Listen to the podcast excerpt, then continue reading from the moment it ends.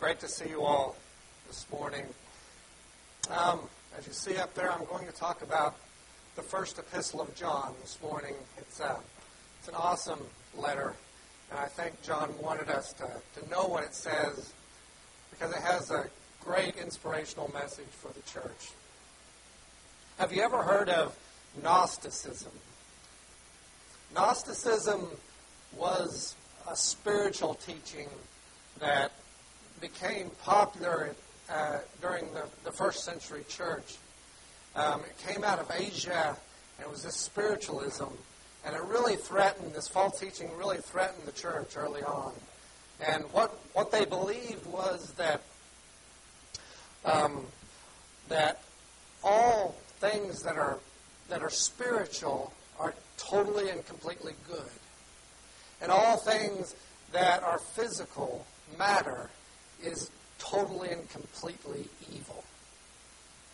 And because this this started to become popular, people started saying, well, Jesus could not have been God because flesh is evil. He was born evil, and that could not be. That could not be God. And they reasoned that perhaps what the apostles saw and the people saw was a ghost, maybe, or a spirit, if he was good. And John writes this epistle saying, No, that's a lie. Don't believe him. He said, We saw him. We handled him. We talked to him. And he is very real. John calls these people antichrists who deny that Jesus is the Christ. And he says they've neither seen him nor known him. But we have seen him and known him. John was in a boat fishing when Jesus called him out and changed his life forever. John would see Jesus heal the blind and raise the dead to live again. He saw him feed multitudes of people with a couple fish. And he saw him with a word silence the sea and the wind. John says here in, in, in the first epistle that the church needs to not believe these people, to believe, but rather believe that Jesus is the Christ, the Son of God. The truth. The truth, John says, has been with us since the beginning in his gospel. He says, In the beginning was the Word. And the Word was with God, and the Word was God. He was in the beginning with God. And all things were made through him. And without him, nothing was made that has been made. In him was life. And the life was the light of men. And the light shines in the darkness. But the darkness didn't comprehend it. The Word and the light was in the beginning. But people didn't understand it. So Jesus came to show us the light and the Word. The Word was made flesh, and the true light entered this dark world. In the beginning of 1 John, John says that he witnessed this in the flesh. And he's telling us so that we will have fellowship with him and with the Son and the Father.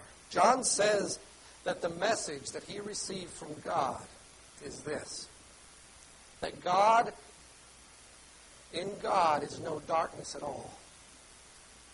That God is light. And we can't have fellowship with God and walk in darkness. He said in verse 8 if we say that we have no sin, we deceive ourselves, and the truth is not in us. All unrighteousness is sin. And we know that in the flesh we sin, don't we? We break God's law. So how how can we have fellowship with God if we sin? We know through the blood of Jesus Christ. That awesome gift. If we walk in the light, as He is in the light, we have fellowship with one another, and the blood of Jesus Christ, His Son, cleanses us from all sin. What an awesome gift God has given us. John heard this from Jesus himself, who said, and this is the condemnation, that the light has come into the world, and men love darkness rather than light, because their deeds were evil. For everyone practicing evil hates the light and does not come to the light, lest his deeds should be exposed. But he who does the truth comes to the light, that his deeds may be clearly seen, that they have been done in God. But when we love darkness rather than light, God still loved us. He says, For God did not send his Son into the world to condemn the world, for that the world through him might be saved. He who believes in him is not condemned. But he who does not believe is condemned already because he has not believed in the name of the only begotten Son of God. This is what John teaches in this epistle and what he wants us to know. That if you walk in the light, as he is in the light, even though you sin, you will not be condemned. So some say, well, if that's the truth, then it doesn't really matter if we sin or not. If we're saved regardless of whether we sin or don't sin, then it doesn't matter. Is that true? Well, the Apostle Paul had the same worry when he wrote the book of Romans. He thought, well, people were going to believe this, that it doesn't matter. And John did as well. So, in the next in the next chapter, chapter 2, he writes this My little children, these things I write to do to you so that you may not sin. If anyone sins, we have an advocate with the Father, Jesus Christ the righteous. So if we walk in the light where Jesus is, and we sin, then the blood of Jesus cleanses us from all sin. But John says he's telling this to us not so that we will sin, but so we won't sin. The key, I believe, is walking in the light. And I'm going to talk about that this morning and what that means because he uses this phrase over and over again. Jesus used the word light many times in his teaching. And so did the other writers of the New Testament.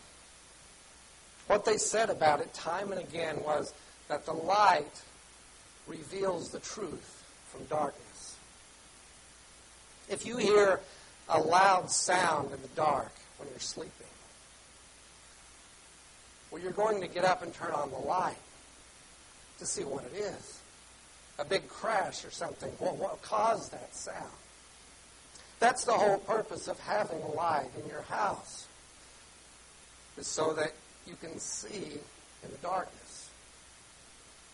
And spiritual light is the same way. That's why the reason he used the word light. If you're walking in darkness spiritually, then this spiritual light will show you the truth. It will reveal spiritual things. The light will reveal sin in your life and how to overcome it. Just like changing a light bulb will reveal cobwebs that you didn't know was there. The light will show you the truth about sin, how ugly it is, so you can get rid of it, repent of it, and turn away from it. John writes that if we confess our sins, he is faithful and just to forgive us our sins and cleanse us from all unrighteousness. The light will show us Jesus as a pattern so we can follow him. Jesus, the Word that was made light, the Word that came into this world, he, he gave us the light, hoping that we would walk in the light and abide in Him. So, exactly how do you do it? How do you walk in the light? How do you know that you are walking in the light? John says in verse 3 Now by this we know that we know him, if we keep his commandments. By this we know that we are in him. He who says he abides in him ought, ought himself also to walk as he walked. Jesus is in the light, so follow him. Walk like he did. Do the things that he said to do. That's how you walk in the light. Follow him. You don't just lie down in the light, it's something you do. You follow him. You do what he said to do. John says you can't know Jesus unless you do what he says. So, what did Jesus say to do? Well, Jesus said many things, but beginning in verse 7, John focuses in on one thing that Jesus said. And he continues with this through the rest of the book. He says it's an old commandment that we've had since the beginning. But he calls it a new commandment because that's what Jesus called it. It was their Last Supper together. And the apostles were with Jesus one last time for supper. And they were all gathered together, and John was leaning on Jesus' breast as he revealed who was going to betray him. And then suddenly, to everyone's surprise, Jesus gets up and puts on the garment of a servant and begins to wash their feet. And when he washed all of them, he said, As I have done to you, you also do to one another. The creator of the universe, our God, our master and teacher, became a servant for us to teach us about love, to show us love. And then he said, A new commandment I give you, that you love one another. As I have loved you, that you also love one another. By this all will know that you are my disciples, if you have love for one another. John says in verse 9, if you hate your brother, you're not you're walking in darkness and not the light. But if you love your brother, then you're walking in the light and you won't stumble over sin. You can't love your brother and lust after his possessions. You can't love your sister and think you're better than she is with foolish pride. Sin cannot exist in the light, just like darkness cannot exist in the light. But if you walk in darkness without the light, then you'll be blind and you won't see these things. He says not to love the world and the things in it because they're all passing away, they're temporary.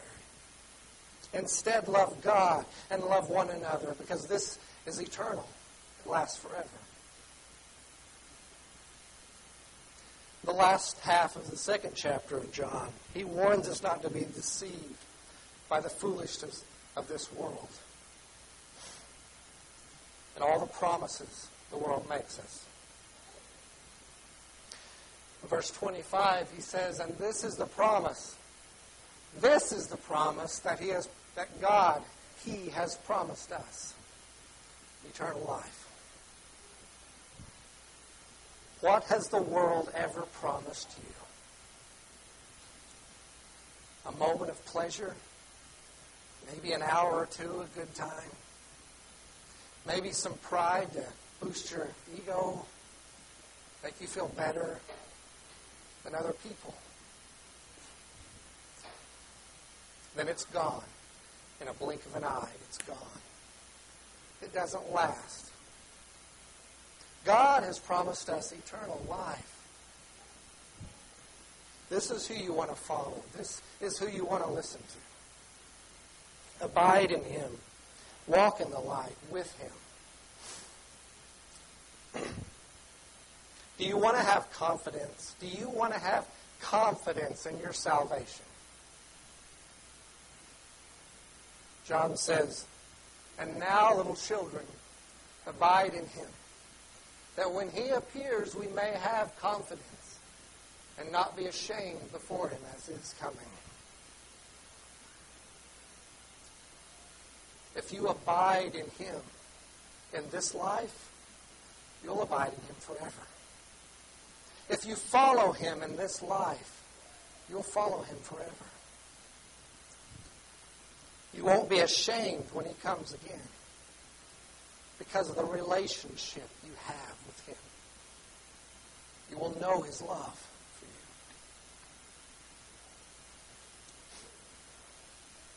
you. The world doesn't know Him, but you know Him and have loved Him and know that He loves you.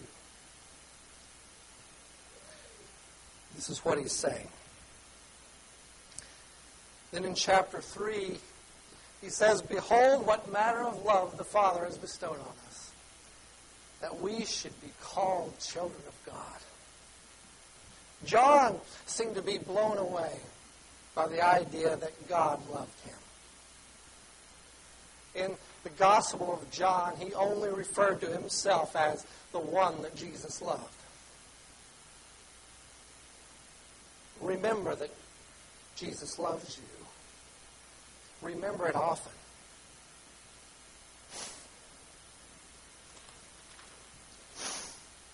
And he says it wasn't revealed to them what we would be in heaven. Only that we would be like Jesus. And he says if you hold on to this hope, it will purify your heart and your thoughts. Instead of lusting after the world and all of its garbage, think about heavenly things. Earnestly desire the things of Christ. In this epistle, first epistle of John, he keeps coming back again and again to wanting you to know that you are saved. In 1 John verse 3, he says, Whoever commits sin also commits lawlessness, and sin is lawlessness. And you know that he was manifested to take away our sins. And in him there is no sin. Whoever abides in him does not sin. Whoever sins has neither seen him nor known him. Breaking God's law is sin.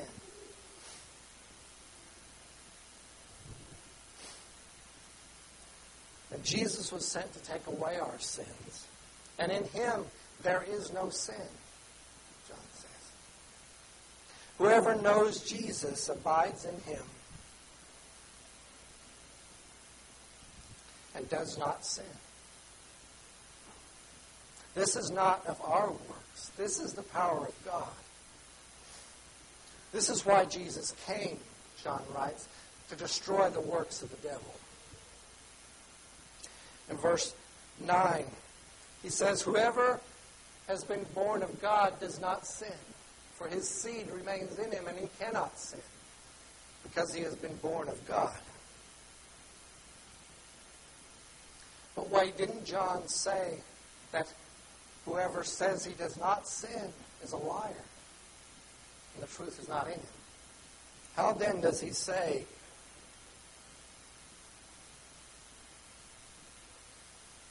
that anyone born of God does not sin. and cannot sin. We all know that in the flesh we sin.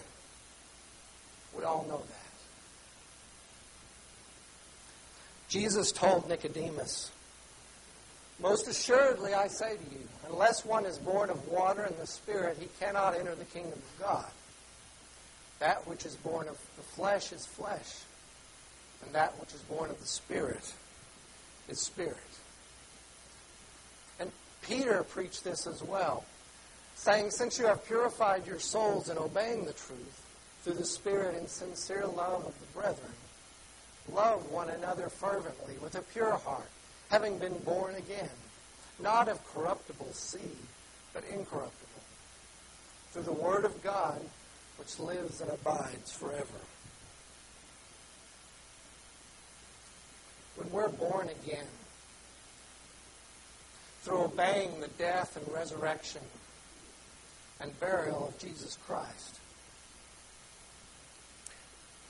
We are born a new creature and without sin in the eyes of God.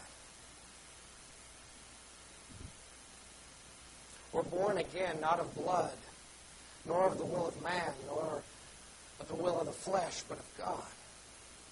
Is a work of God.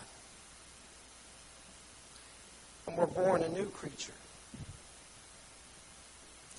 And the seed that Christ plants in us is spirit and incorruptible, Peter says. We can't keep sinning and living a life of sin, living for the flesh and not the spirit, unless we smother the seed by walking in darkness. We have to continue to walk in the light and God's seed remains alive and gives us life, eternal life.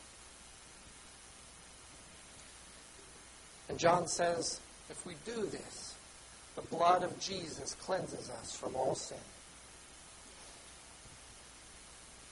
For in the next verse, verse 10,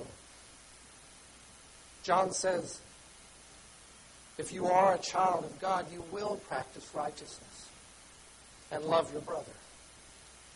He says if we love Jesus, we should love like Jesus, who laid down his life for us.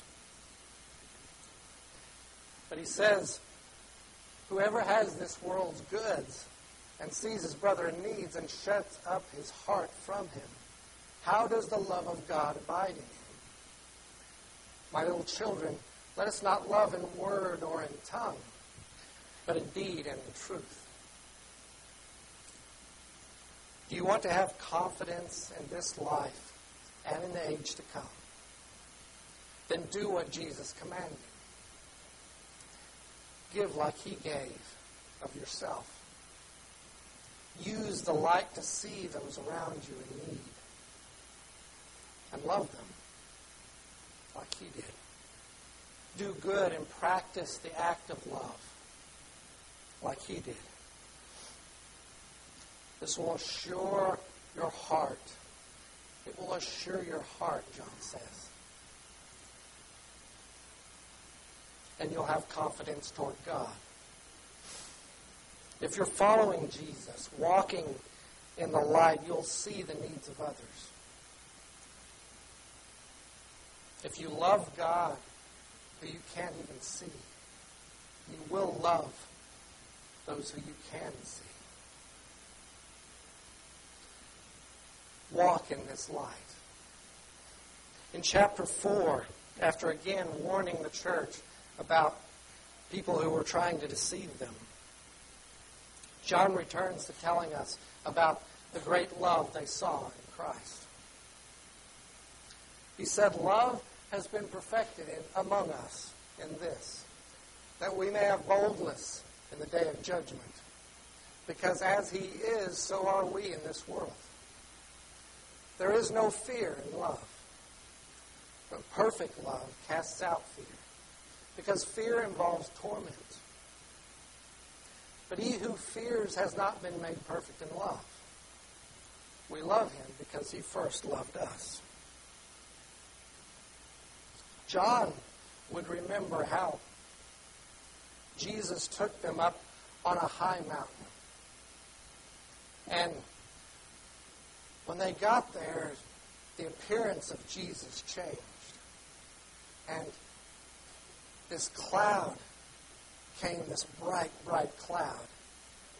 And Jesus became as bright as the sun. And his clothes became whiter than snow. And as they watched, Moses and Elijah appeared. And Peter foolishly said, Do you want us to make three tabernacles? One for each of you? And while he still spoke, the voice of God boomed out of that cloud. God would not keep silent. And God said, This is my beloved Son. Hear him.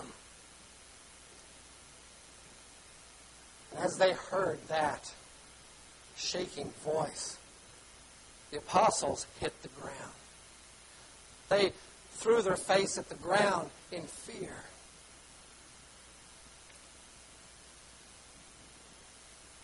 And as they trembled, wondering if they were going to be destroyed,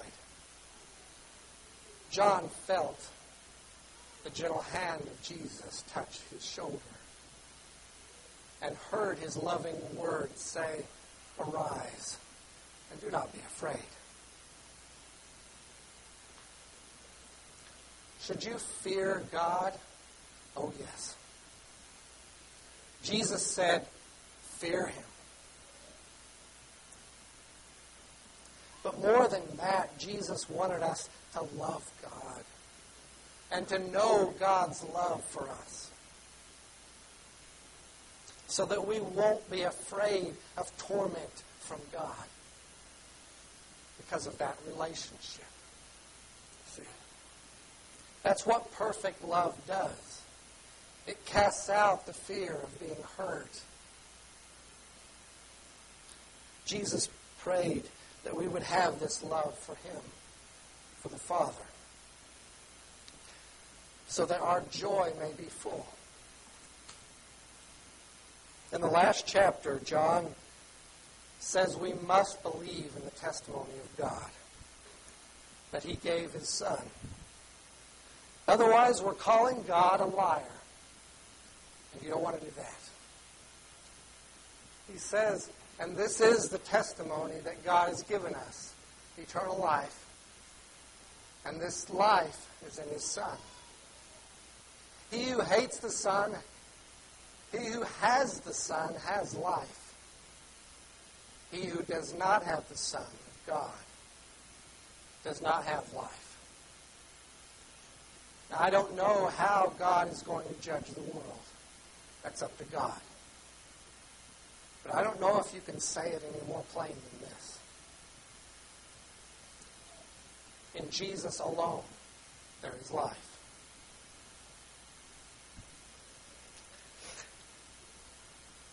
And then finally, John says why he wrote this apostle, this epistle, this letter to the churches. He says the reason he wrote it. He says, These things I have written to you who believe in the name of the Son of God, that you may know that you have eternal life, and that you may continue to believe in the name of the Son of God. You see, John understood the love of God. He was blown away by it, but he knew he knew it was there. He knew we had it.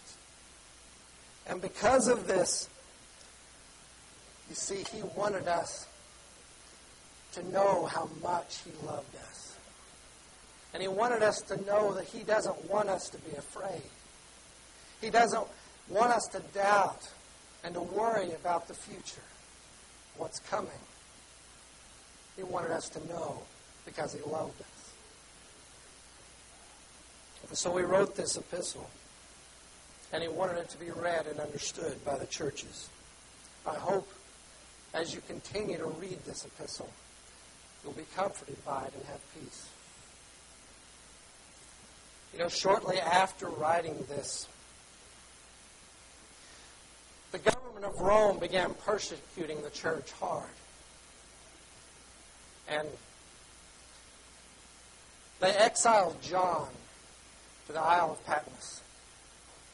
And on this island, he, he received a book of Revelation from Jesus through the hand of an angel. The angel told him everything to write down in this book. And he told him things that would shortly come to pass, and did come to pass. And at the end of Revelation, in the last chapter, this is what John wrote. And he showed me a pure river of water of life, clear as crystal, proceeding from the throne of God and of the Lamb. In the middle of its street, and on either side of the river, was the tree of life, which bore twelve fruits, each tree yielding its fruit every month. The leaves of the tree were for the healing of the nations. And there shall be no more curse, but the throne of God and of the Lamb shall be in it. And his servants shall serve him. They shall see his face, and his name shall be on their foreheads. There shall be no night there. They need no lamp nor light of the sun. For the Lord God gives them light and they shall reign forever and ever. If you've been walking in darkness, if you haven't obeyed the gospel, you haven't been born again, or if you've turned away from the light toward the darkness,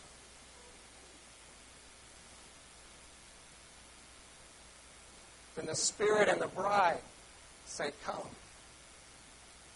And let him who hears say, Come.